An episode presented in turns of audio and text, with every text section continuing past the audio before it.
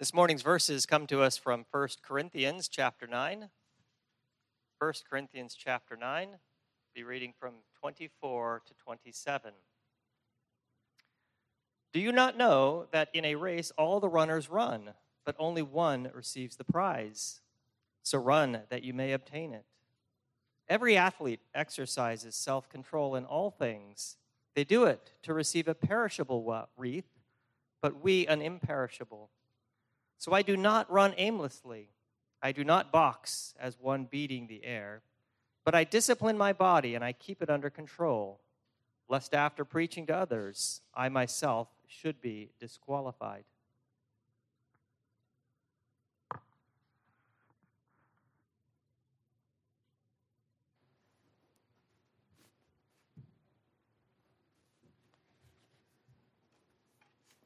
Before we get started, I just realized a few moments ago that I had one of those senior moments. And so I want to take a moment to pray for the right children, for Grace, Hunter, and Justice. And uh, forgive me, I have a lot on my mind these days, but that's a terrible excuse. So I want to correct my tragic error and uh, ask you to join me in prayer. Gracious Heavenly Father, Lord, we do want to pray for uh, the Herring family. Uh, once again, Lord, we pray for uh, grace and Hunter and justice, Lord. We do thank you for them and uh, specifically um, for these three wonderful children, Lord. We pray for your hand of blessing upon each one of them. Lord, we pray that you would work in their lives, Lord. Um, we pray that you would direct their mind and their heart and their eyes and attention and the whole of their life toward Christ, Lord. And we pray that you would work through uh, Billy and AJ as a means of grace toward that end, that they would be an example of living out the gospel um, before their eyes. And we pray that you would, as a family, knit their hearts closer together to one another, Lord, and we pray ultimately that you would, um, Lord, that you would just, as a family, not only bring them closer to one another, but that you would bring them closer to yourself, Lord God. For we know that as a family, as they draw closer to Christ, they will draw closer to one another. And we pray all of this in Christ's name. Amen. Now I'll ask you to turn in your Bibles to 2 Corinthians chapter 9.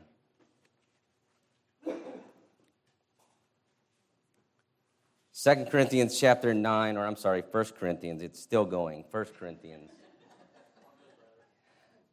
1 Corinthians chapter 9, verses 24 uh, to 27. Um, let me just say a quick word of prayer, and you all pray for me throughout the message. Father, we pray now that you would direct our attention toward your word. Father, we pray that you would Open our eyes and our ears to hear your voice. We pray that you would help us to understand your word as it was meant to be understood by you. We pray, Lord, I pray that you would grant me clarity of mind this morning and um, articulation of speech, that I would uh, choose my words wisely and carefully or recognizing that I am nothing more than a tool and a vessel. And I pray that despite my weaknesses, my flaws, and Lord, I pray that you would work through me and speak through me um, the very words that you would have your people to hear. Lord, we pray this in Christ's name. Amen. The Gospel of uh, Matthew. The Gospel of Matthew begins with a, scathing sermon by John the Baptist against uh, Israel's religious leaders. You're, I'm sure you're familiar with the, uh, the passage that I'm referring to, but it, it served as a really good illustration to the text that we're going to be looking at this morning. In Matthew chapter 3, beginning in verse 7, as John the Baptist is, is baptizing, and in that message that he is preaching, he says this, beginning in verse 7, but, or the scripture says, But when he, that is John, when John saw many of the Pharisees and Sadducees coming to his baptism, he said to them, You brood of vipers, who warned you to flee from the wrath to come bear fruit in keeping with repentance. That's a, that's a stinging remark to make against the religious leaders. I mean, you have to realize that these, these are the ministers of God's people, these are the ministers of Israel that John is speaking to.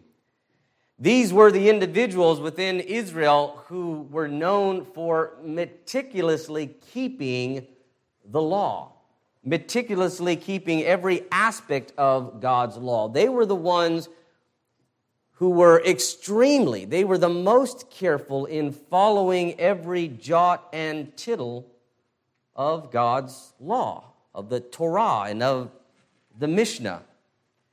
You know, these were the people that uh, the people of Israel looked up to, that, that they admired.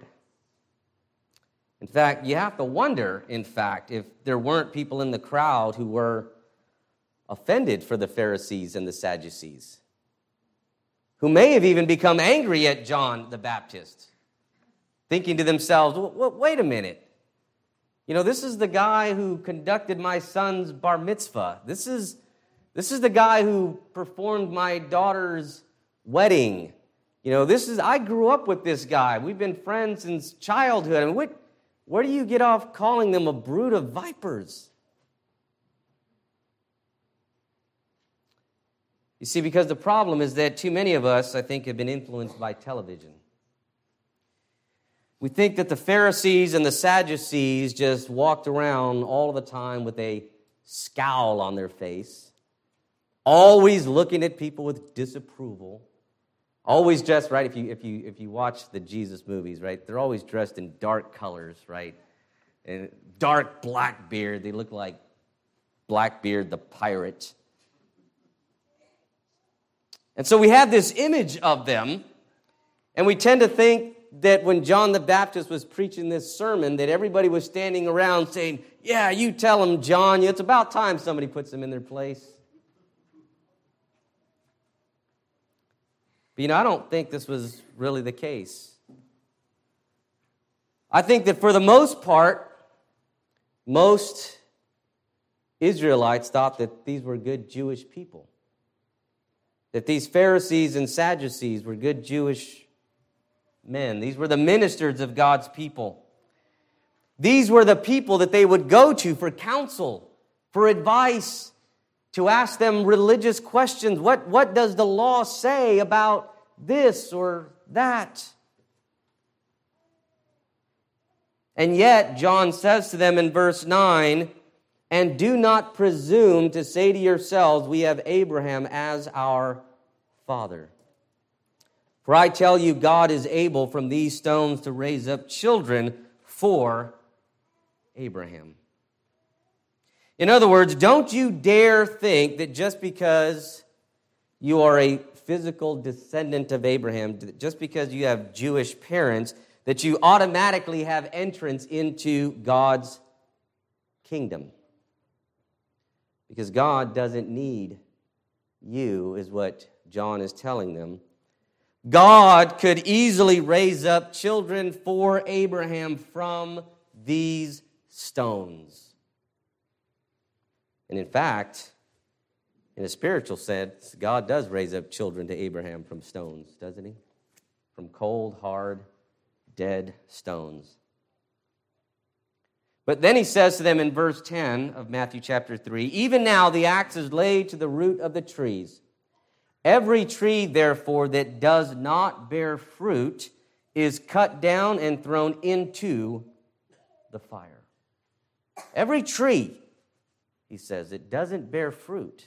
And he's looking at the Pharisees, the Sadducees, the religious leaders of God's people. Every tree that doesn't bear fruit will be cut down and thrown into the fire. What fruit is he talking about? Because these were the individuals who were doing everything that God requires, more so than anyone else. They are doing all of the right things. And yet, John says to them, bear fruit in keeping with repentance. what is God looking for? Well, this is what Paul is going to deal with in the text that we're going to look at this morning. He says in verse 24 of 1 Corinthians chapter 9, as we continue through this chapter, he says, Do you not know that in a race all the runners run, but only one receives the prize? So run that you may obtain it. Now, first of all, what's the connection between what Paul is saying here and what he has said in the previous section, verses 19 down to verse 23? We always want to make sure we make the connection so that we understand this passage in context. Well, recall that in verses 19 to 23, Paul has made the argument there that he strives to be all things to all people so that some might be saved and so that he might share in the blessing so that he might share in the blessing, that he might share in the joy of glorifying God and leading others to Christ. So that's his, that's his main reason, right? He's all things to all people. Why? Yes, so that some may be, get saved, but also so that he may share in the blessing, the joy of glorifying God with his life and leading others to a saving knowledge of Christ. But now, in the passage we're looking at this morning, he wants to convey that there is an additional reason. Second reason, or maybe we could say the third reason, that Paul lives the way that he does. And that is so that when he gets to the end, the day of judgment, he himself will not be disqualified. So while Paul clearly understands, and we know this from many places in Scripture, while Paul clearly understands that we are, as believers, justified by faith alone, in Christ alone, and we will talk about that here in a few moments, Paul has also learned from Israel's history and from personal experience. Right? Because Paul was one of those. You go back and read um, Philippians chapter 3, throughout the beginning portion of that, that chapter, Paul says that he was a Pharisee, a Pharisee of Pharisees, kept the law, strove to keep it, and yet at the end of the day, he recognized that it was all meaningless. Paul was one of those individuals. In fact, Paul may have been one of those individuals standing there on the bank of the Jordan River listening to John the Baptist? We don't know. John the Baptist may have made contact with Paul. You brood of vipers. Oh, what, me? Bear fruit in keeping with repentance. So, Paul had learned not only from personal experience, but also from Israel's history that it is unwise to presume upon the grace and the mercy of God.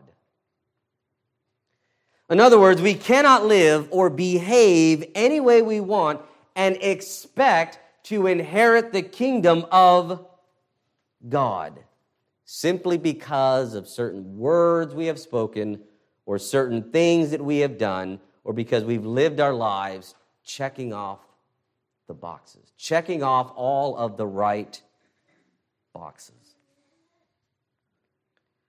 You see, because the frightening thing about those who live that way is that they don't really know it. I don't think any professing Christian who goes to church on a regular basis, is a member of a church, consciously thinks in their mind, I need to check off boxes, right? Check the boxes. But they live their lives that way. In fact, from Israel's history, this is what Paul is going to go on to tell us in chapter 10. We'll talk more about that next, next week. But notice what he says at the beginning part of chapter 10. He says, For I do not want you to be unaware, brothers, that our fathers were all under the cloud, and all passed through the sea, and all were baptized into Moses in the cloud and in the sea, and all ate the same spiritual food, and all drank the same spiritual drink for they drank from the spiritual rock that followed them, and the rock was Christ. Verse 5 Nevertheless, with most of them, God was not pleased. That's a scary thought. For they were overthrown in the wilderness. In other words, Paul will say here in this text, and will continue to say next week, don't think that just because you do church, just because you engage in Christian activities, in Christian ministries, that you're good to go. Because it's not about what we do on the outside. It's not about how we appear to other people. It's what, it's what goes on in here that God is looking for. Thus, Paul is making three points in our text. Well, really, two points and then a conclusion. Two points and then a conclusion. And the first is this from verse 24 exert every effort to win the prize. Exert every effort, Paul will say, to win the prize. Verse 24 Do you not know that in a race all the runners run, but only one receives the prize? So run that you may obtain it. Paul is using the illustration from the games, the athletic games that were quite common in Corinth and in Greece. Um, and the Corinthians would have been very familiar with these games because there, was, uh, there were four important athletic games, athletic events that took place uh, in and around Greece. And one of them was the Isthmus. I always have trouble pronouncing that word. Isthmus Games, which took place in the town of Isthmus, which was only about 10 miles from Corinth. And it was, uh, it was, these games were held at the temple of Poseidon in honor of the god Poseidon. And, uh, and these games were one of uh, four major athletic events that took place in and around Greece. The others took place at uh, the city of Olympia. That name probably sounds familiar. Delphi and Nemea. And so Christians in Corinth would have been very familiar with the athletic metaphor that Paul himself is using. Running in a race, run for the prize. They were big into sports and athletic events in Greece.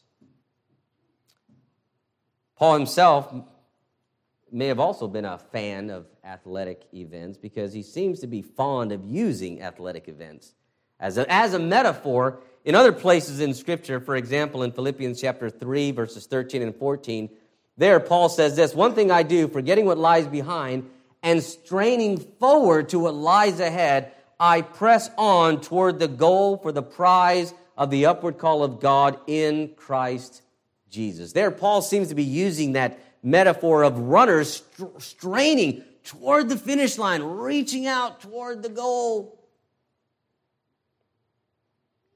We also see in Galatians chapter 2, verse 2, and chapter 5, verse 7, for example, there he says to the church in Galatia, I went up because of a revelation and set before them, that is the elders and, and the, uh, the apostles in Jerusalem, and I set before them though privately before those who seemed influential, the gospel that I proclaim among the Gentiles in order to make sure I was not running or had not run in vain.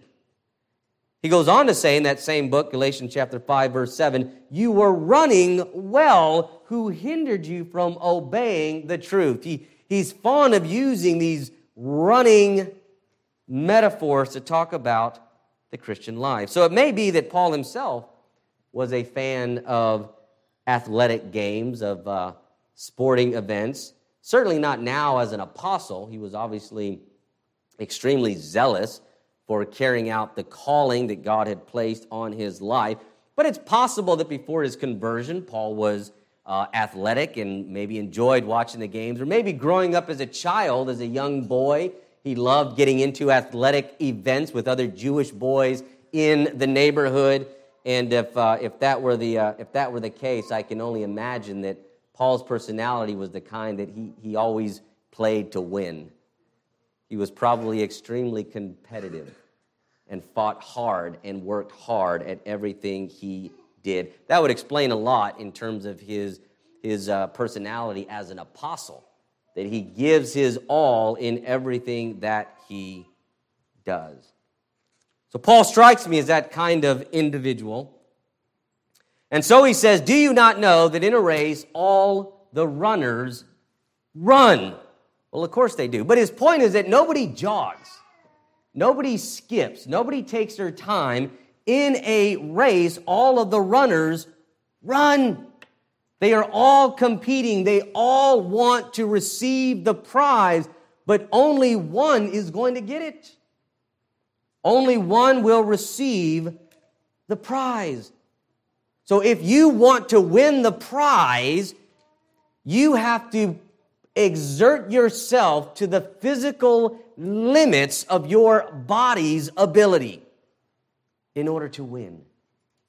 You have to exert yourself more than any of the other competitors if you intend to cross the line first and win the prize. And in this race, Paul says in the Christian life, we should be willing to push ourselves even harder than Olympic athletes because of the prize that we strive for. This is his second point. Notice verse 25.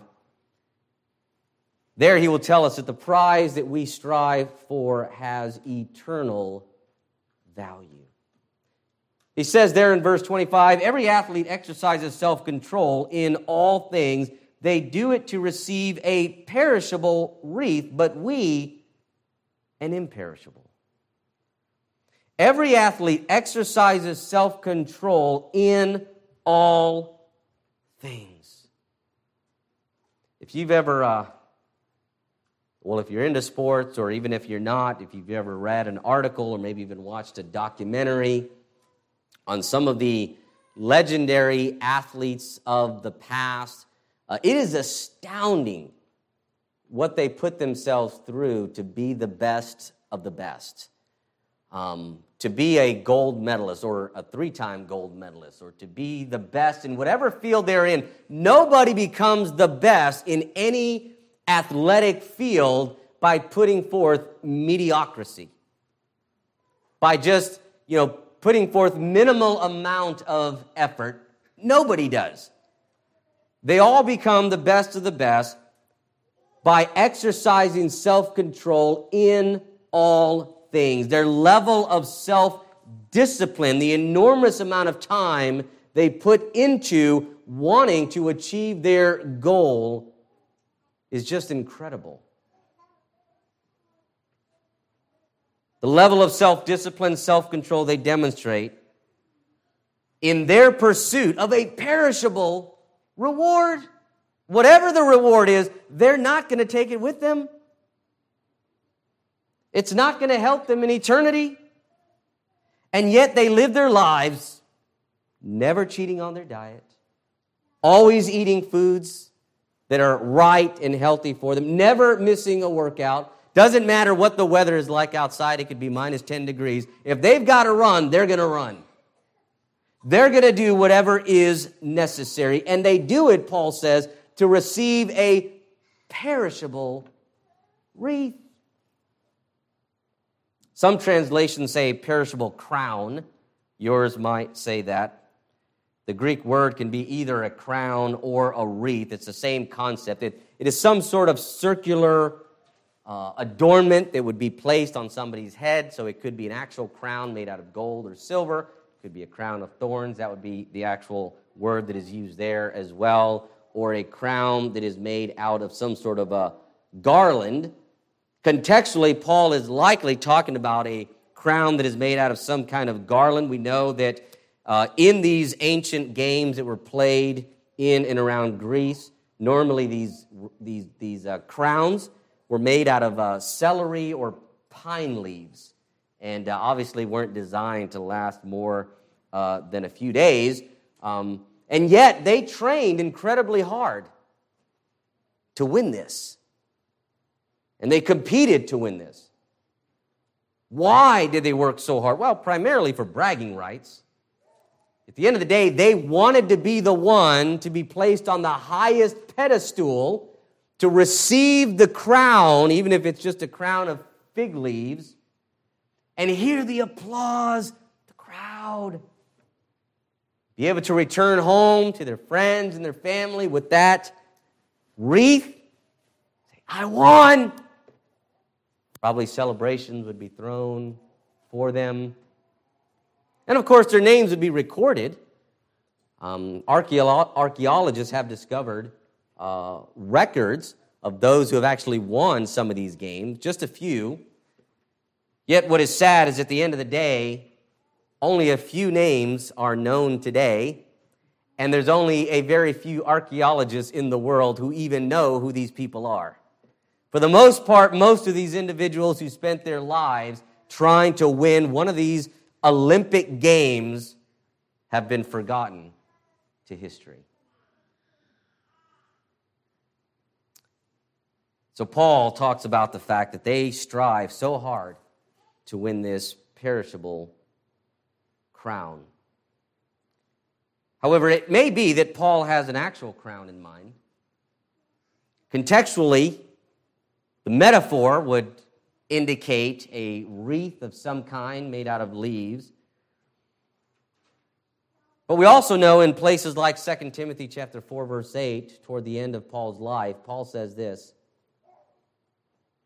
and there at the end of 2 Timothy, Paul is in a Roman prison. He doesn't know if he's going to get out. It sounds like he doesn't think he is. And he says in 2 Timothy chapter 4 verse 8, "Henceforth there is laid up for me the crown of righteousness, which the Lord, the righteous judge, will award to me on that day, and not only to me, but also on all who have loved his appearing." The crown of righteousness. Clearly, Paul has the afterlife in mind. He's thinking about the reward that lays beyond the grave. But his point, however, is that these athletes, these athletes go through all of this effort, they exert all of this energy for something that simply will not last. But we as believers are striving for an imperishable reward, an imperishable prize. Because ultimately, that prize, of course, is Christ Himself. And too often we forget that. Christians talk about heaven all the time as if heaven is our reward. But for the believer, heaven is not our reward. Heaven is the place that contains our reward.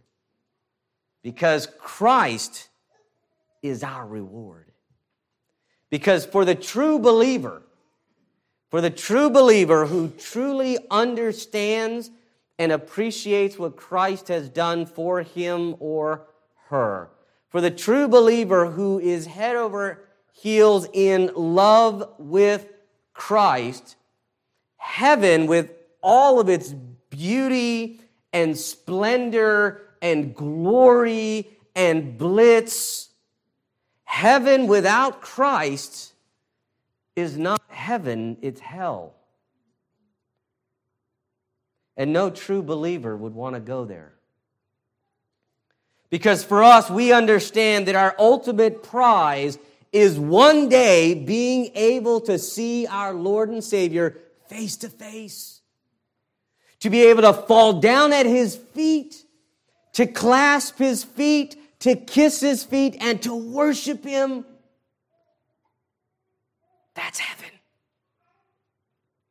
And after 10,000 years, we'll never grow weary of it, of kissing his feet worshiping our God and Savior. That's heaven. So now you know why Paul says in verse 24 So run that you may obtain it. That's the prize. Exert all of your effort, all of your energy, all of your zeal toward that prize. How hard should you pursue Christ? How much energy should you put forward in chasing after Christ? Again, I love the imagery that Paul uses in Philippians chapter 3, verses 13 and 14. He says, One thing I do, and this comes on the heels of Paul just talking about he's wasted his life. You go back and read all of Philippians chapter 3. He, he goes through all of the things that he's done, all of the works, all of the effort. And then when God saved him on the Damascus road, he realized at that moment what an enormous waste of time this has all been. I have wasted my life trying to keep the law and earn righteousness. And so then Paul says in Philippians 3:13, here's what I do. One thing I do, forgetting what lies behind. The past is the past. Waste of time. I can't change the past. One thing I do, forgetting what lies behind, he says, and straining forward to what lies ahead, I press on toward the goal for the prize of the upward call of God in Christ Jesus. Straining forward. Paul is using that image of those sprinters that are straining toward the finish line. Paul says, That's what I do. That's how I pursue Christ. That is the amount of energy and effort that I put into chasing after holiness and godliness and striving to become like Christ in every way. Why does Paul do this? Two reasons, one positive and one negative. First, because of his great love for Christ. That's the primary reason. In fact, earlier in that same chapter, Philippians chapter 3, I've already shared with you that Paul talked about how he had wasted his life with all of his works, all of his law keeping. But then he gets to verse 7 of Philippians chapter 3, and he says this listen to this. Paul says, But whatever gain I had, I counted it as loss. Whatever I thought I had earned through law keeping, I counted it as loss. I counted it as a waste of time. Whatever gain I had, I counted as loss for the sake of Christ. Indeed, I count everything as loss. I count this whole world as loss. I count everything as loss because of the surpassing worth of knowing Christ Jesus, my Lord. For his sake, I have suffered the loss of all things and count them as rubbish in order that I may gain Christ. Paul says, I count everything in this world and in this life as garbage in order that I may gain Christ. He is singularly focused on the goal of pursuing Christ. in light of the surpassing worth, the surpassing value of knowing Christ. Paul was driven in his pursuit of holiness, in his desire to be like Christ, to glorify Christ, because he was so overwhelmed by the mercy and the love of Christ. This is the positive reason why Paul strains toward the goal of pursuing Christ. The second reason is what we see in our passage 1 Corinthians chapter 9 verses 26 and 27. There Paul says, "So I do not run aimlessly. I do not box as one beating the air." In other words, he doesn't run in different directions. He's not running aimlessly. He's not going in circles. Paul, he's on a race and he sees the goal and his focus is on the finish line, right? If you ever watch a 100 meter sprint, they are focused on the line. They're not looking at anywhere else. And that's what Paul means when he says, I don't run aimlessly, I am going straight for Christ. He sees the prize and he's running for it. And he does not box as one who is beating the air. What does that mean? In other words, Paul is not shadow boxing. He's not just throwing punches into the air as though he's not fighting anybody right? Boxers do that. Even if you're not into sports, you've probably seen that before, right? They, they stand in the gym and they just kind of stand in one place and they throw punches. And it's just a way of warming up, loosening their muscles. You do it long enough, you can get an exercise from it, especially if you're wearing the gloves. Those can get heavy after a little while. But you're not going to throw those kind of punches as hard or as aggressively as if you were fighting someone, right? when you're throwing punches into the air, I mean, it's just kind of like, eh, you know. Paul says, I don't, I don't box as though I'm beating the air. Paul boxes as though he is actually in a fight with someone.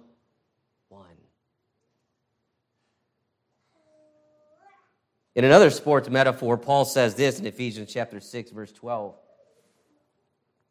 For we do not wrestle against flesh and blood, but against the rulers, against the authorities, against the cosmic powers over this present darkness. We do not wrestle against flesh and blood.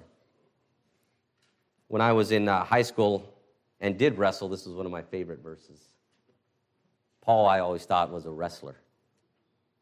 He strikes me as someone who could be a wrestler. I do not wrestle against flesh and blood, but against the rulers, against the authorities, against the cosmic powers over this present darkness, against the spiritual forces of evil in the heavenly places. Paul understood that we are in an actual wrestling match against the forces of evil, against the powers of darkness. This is not a game. There are real spiritual demonic forces out there who want to kill you. Paul says, You're fighting for your life. That's what Paul means when he says, I don't box as though I'm beating the air. I box as though I understand I am in a fight for my life. Because there are real demonic forces out there that are trying to drag your soul to hell. And yes, the demons understand the doctrine of eternal security. They've heard it taught. They just don't believe it. They're dumb enough to think that that can't be true.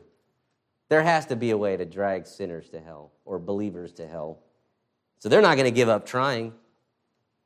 But even if they don't drag a believer's soul to hell, which they cannot, they will make your life miserable if you don't keep your guard up.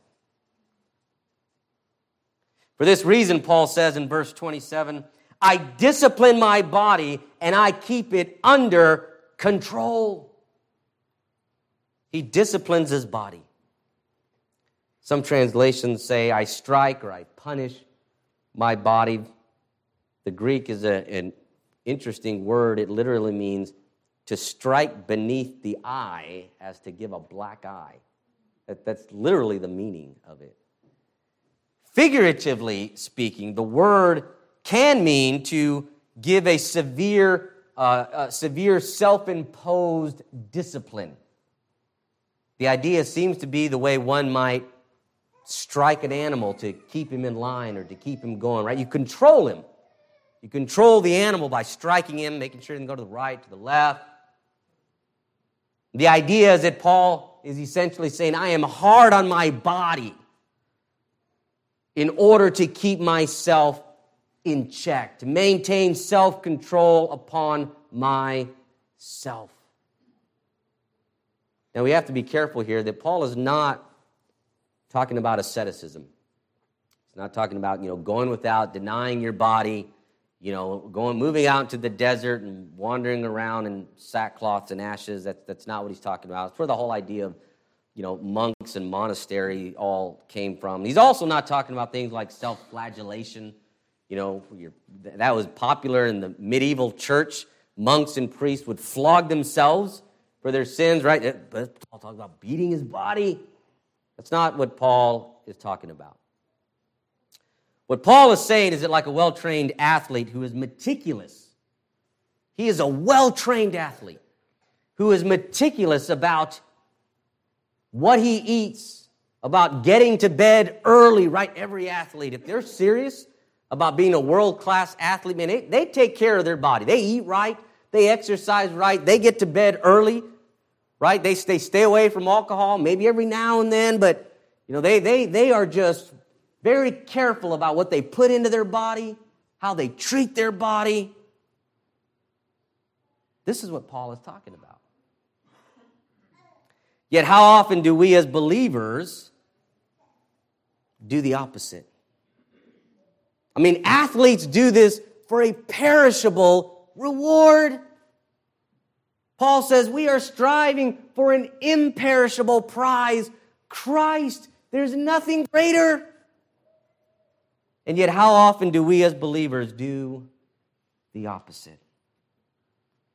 We can't seem to get out of bed early enough with enough time to read our Bibles before work or school because we stay up too late, watching things that we probably shouldn't be watching.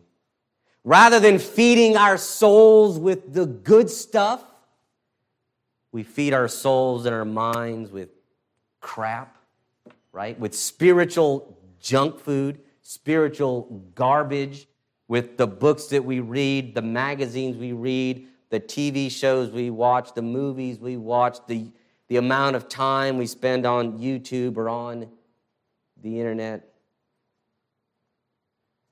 Paul says, I discipline my body like a well trained athlete. Why is he so extreme with his behavior? Look at the end of verse 27 left lest after preaching to others I myself should be disqualified. Paul himself does not want to end up as one of those individuals that Jesus talked about in Matthew chapter 7. People who lived their lives doing all of the Christian things involved in Christian ministry, only to end up hearing the words, Depart from me, you worker of iniquity for I have never known you. That's tragic. Like the Pharisees, you have to understand that Jesus is talking about people who did all the right things. Jesus is talking about not just ordinary Christians that are just coming to church and going to Bible studies. He's talking about pastors and elders and deacons. He's talking about Bible study leaders. He's talking about men's and women's ministry leaders. He's talking about Sunday school teachers. He's talking about missionaries. People who will someday hear those words Depart from me, for I never knew you. But I spent my life on the mission field. Well, good for you. But you did it for the wrong reasons. However, we need to be careful not to take these warning passages, such as this one, and warning passages such as Hebrews chapter 6, and just write them off since once saved, always saved, right? Because we believe that. We know that that's true. While it is true that the believer cannot, the true believer cannot lose their salvation. Once saved, always saved, if truly saved. That is absolutely true. It is also true, listen, my friends. It is also true, according to James 122, for people to deceive themselves into thinking they are religious. That's what James 122 says. It is possible for people to deceive themselves. They think they are saved because they are doing all the right things. They are ministering to people. People are being blessed by. I'm sure the Pharisees were a blessing to somebody. People are being blessed by them. People's faith is being strengthened by them. God is using them to grow the church. Yet many of these people will not win the prize. Because the fruit that God is looking for, the fruit that John the Baptist was referring to is love. Love.